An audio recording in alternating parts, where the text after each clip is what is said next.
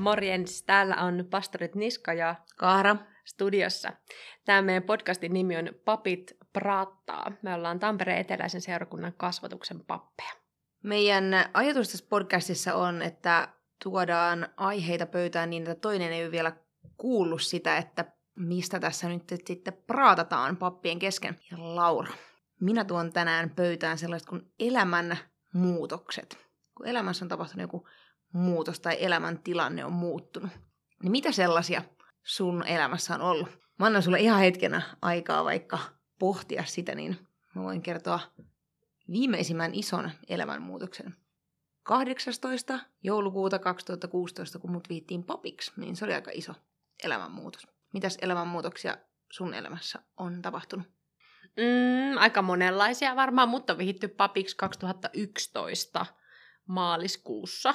Ja vuosi siitä taaksepäin, 2010 mä menin naimisiin.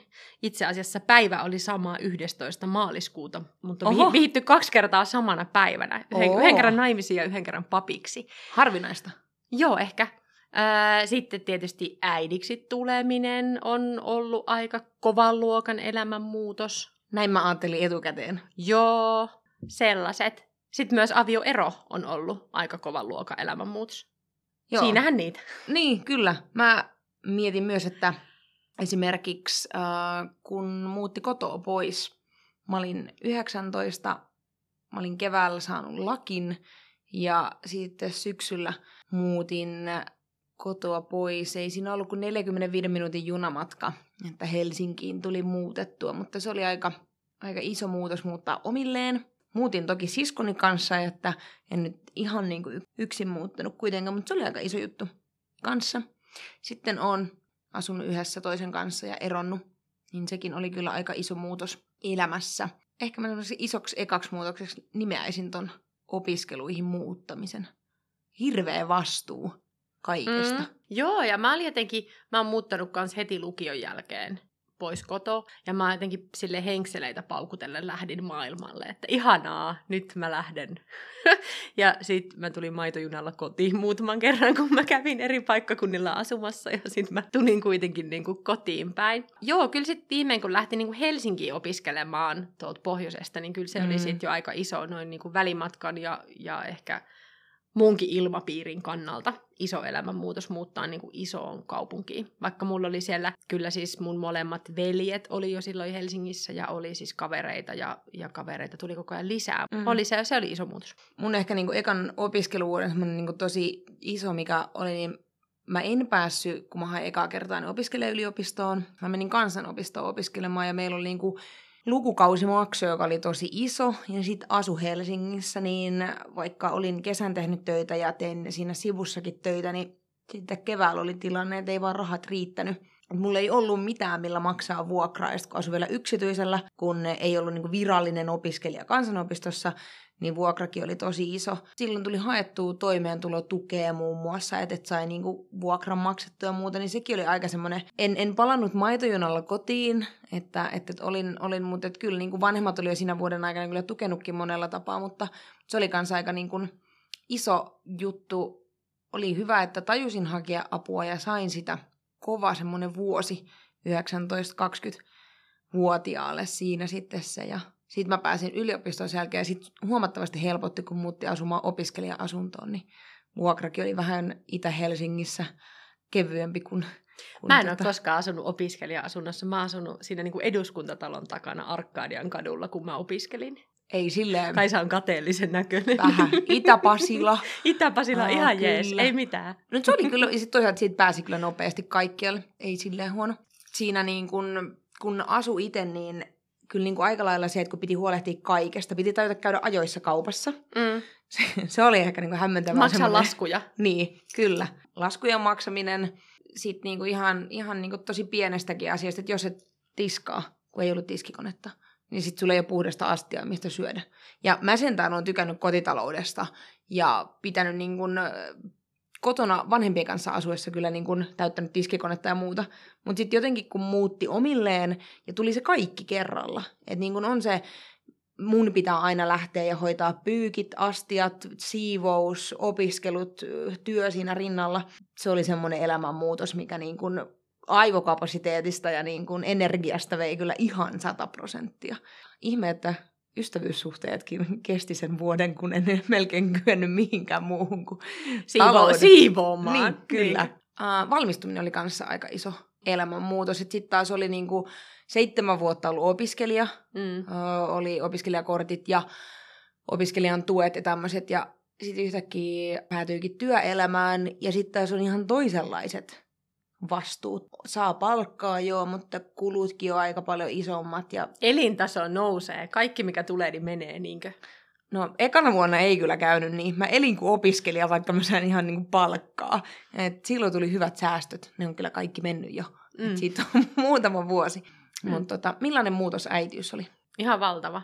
Mä olin elänyt semmoisessa, no en mä tiedä, onko se naivi, mutta semmoisessa kuplas kumminkin, että mä ajattelin, että kun tulee äidiksi, niin sen lapsen ei tarvi, lapsen ei tarvi muuttaa mitään, että kaikki jatkuu jotenkin samanlaisena kuin aina ennenkin. No, ylläri, ei pidä paikkaansa, kaikki muuttuu. Meidän esikoinen oli semmoinen tota, aika kovasti itkevä ja, ja rauhaton vauva, ja se äitiys ei ollut jotenkin ollenkaan sellaista, kuin mä olin ajatellut mm. tai toivonut, vaan se olikin tosi raskasta, ja, ja sitten siihen liittyy myös sellaisia tunteita, se ei ollut sellaista vaaleanpunaista höttöä, että minä tämän vauvan kanssa olen täällä vaan ihanasti yhdessä, vaan se oli niin kuin myös aika semmoista raadollista, että kun, kun niin kuin et tiedä, millä sen vauvan oloa voi helpottaa ja, mm. ja tota, jotenkin semmoinen avuttomuus esimerkiksi tunteena, mitä en ollut osannut odottaa liittyvän äitiyteen. Mä ajattelin, että mä ihan klaaraan sen homman.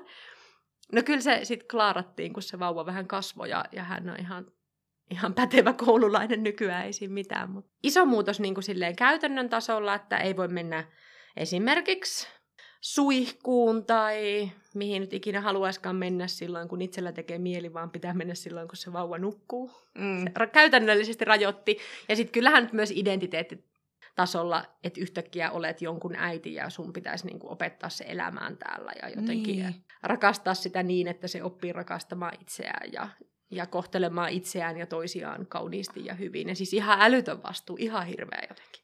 Tuosta suihkussa käymisestä, niin miljoonannen, sadannen, tuhannen murtoosan voin ehkä käsittää jotain siitä, kun veljenpoikaani on ollut niin kuin hoitamassa ja siinä kohtaa, kun se oli yksi ja se jo niin kuin konttasi ja meni ja mä olin sitten sitä hoitamassa niin kuin pidemmän pätkän. Että mulla tuli hirveä vessahätä. Mm. Sitten mä oon vaan silleen, niin kuin, että se haluaa tulla mukaan vessaan ja siellä oli koiran juomakupit mm. ja siellä oli vaikka mitä. Ja sitten mä oon silleen, niin että mä yritän olla tässä niin kuin vessassa ja sitten toi taapero menee ja heittelee kaiken ympäriinsä siinä. Niin mä oon silleen, että kyllä vanhempien pitää haltsata niin kuin monta palloa ilmassa yhtä aikaa. Ja sitten siinä kohtaa totesin, että ei se nyt ehkä haittaa, että mulla on yksi vaikea vessassa käyntikerta, kun ne vanhemmat sai olla just silloin, ää, niillä oli treffi-ilta, niin sitten Ihanaa. muuta tekemässä.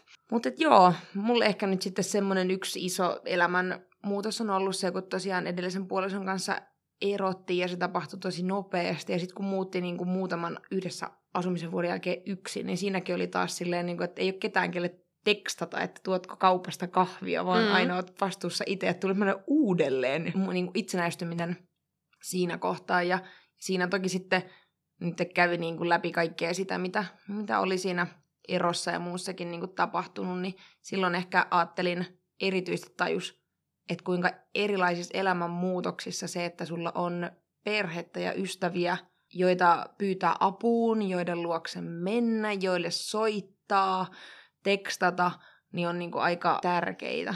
Ihan vaan vaikka laittaa niinku ihan lyhyenkin viestin silleen, niinku, että ootko vapaa, että, että tekisi mieli jutella, vaikka ei silleen olisi mitään ehkä suurempaa puhuttavaa, mutta yksi näistä oli aika lailla Niinpä. sen jälkeen. Joo, kyllä toisten ihmisten tuki on ollut mulle ainakin ihan niin kuin korvaamatonta niissä hetkissä, kun on tapahtunut jotain hyvää, niin on niin. kiva iloita jonkun kanssa, ja sitten jos on tapahtunut jotain, mikä ei ole niin hyvää, tai jotain sellaista, joka on niin kuin itselle ihan todella raskasta ja vaikeaa ja surullista, niin myös tietysti silloin, etenkin silloin, oh. toista, toista ihmisten tuki ja läsnäolo on ollut tosi tärkeää, on edelleen. Kyllä, ja just niin kuin silleen, että, että, että niissä positiivisissa elämänmuutoksissa paljon, että esimerkiksi muutot ja tämmöistä näin, niin mun perhe on semmoinen, että se tulee aina muuttamaan kaikkialle, mutta nyt myös niissä niin kuin vaikeissa elämäntilanteissa ja muissa, niin se, että on niin kuin ihmisiä, joita pyytää vaikka lenkille tai niin kuin jutella tai tukeutuu. Ja niitä voi olla tosi monenkaltaisia, että ne voi olla ystäviä, perheenjäseniä, mutta sitten on niin kuin, mä oon käynyt terapiassa eri vaiheissa elämään ja sitten joillekin tutuille esimerkiksi nuorisotyössä jutellut aika paljonkin, että niin kuin tosi monipuolisesti hakenut, hakenut apua mm. niin kuin myös, että sitten, että jos tuntuu, että, että kaikesta ei jotenkin osaa puhua omille perheenjäsenille tai toivoa vähän neuvoja, sitä niin kuin tukea voi saada muualtakin ympäristöstä. Niin, vain muutos on pysyvää elämässä. Aamen. Pastori Kahra ja Niska kuittaa tähän, että vain muutos on pysyvää elämässä.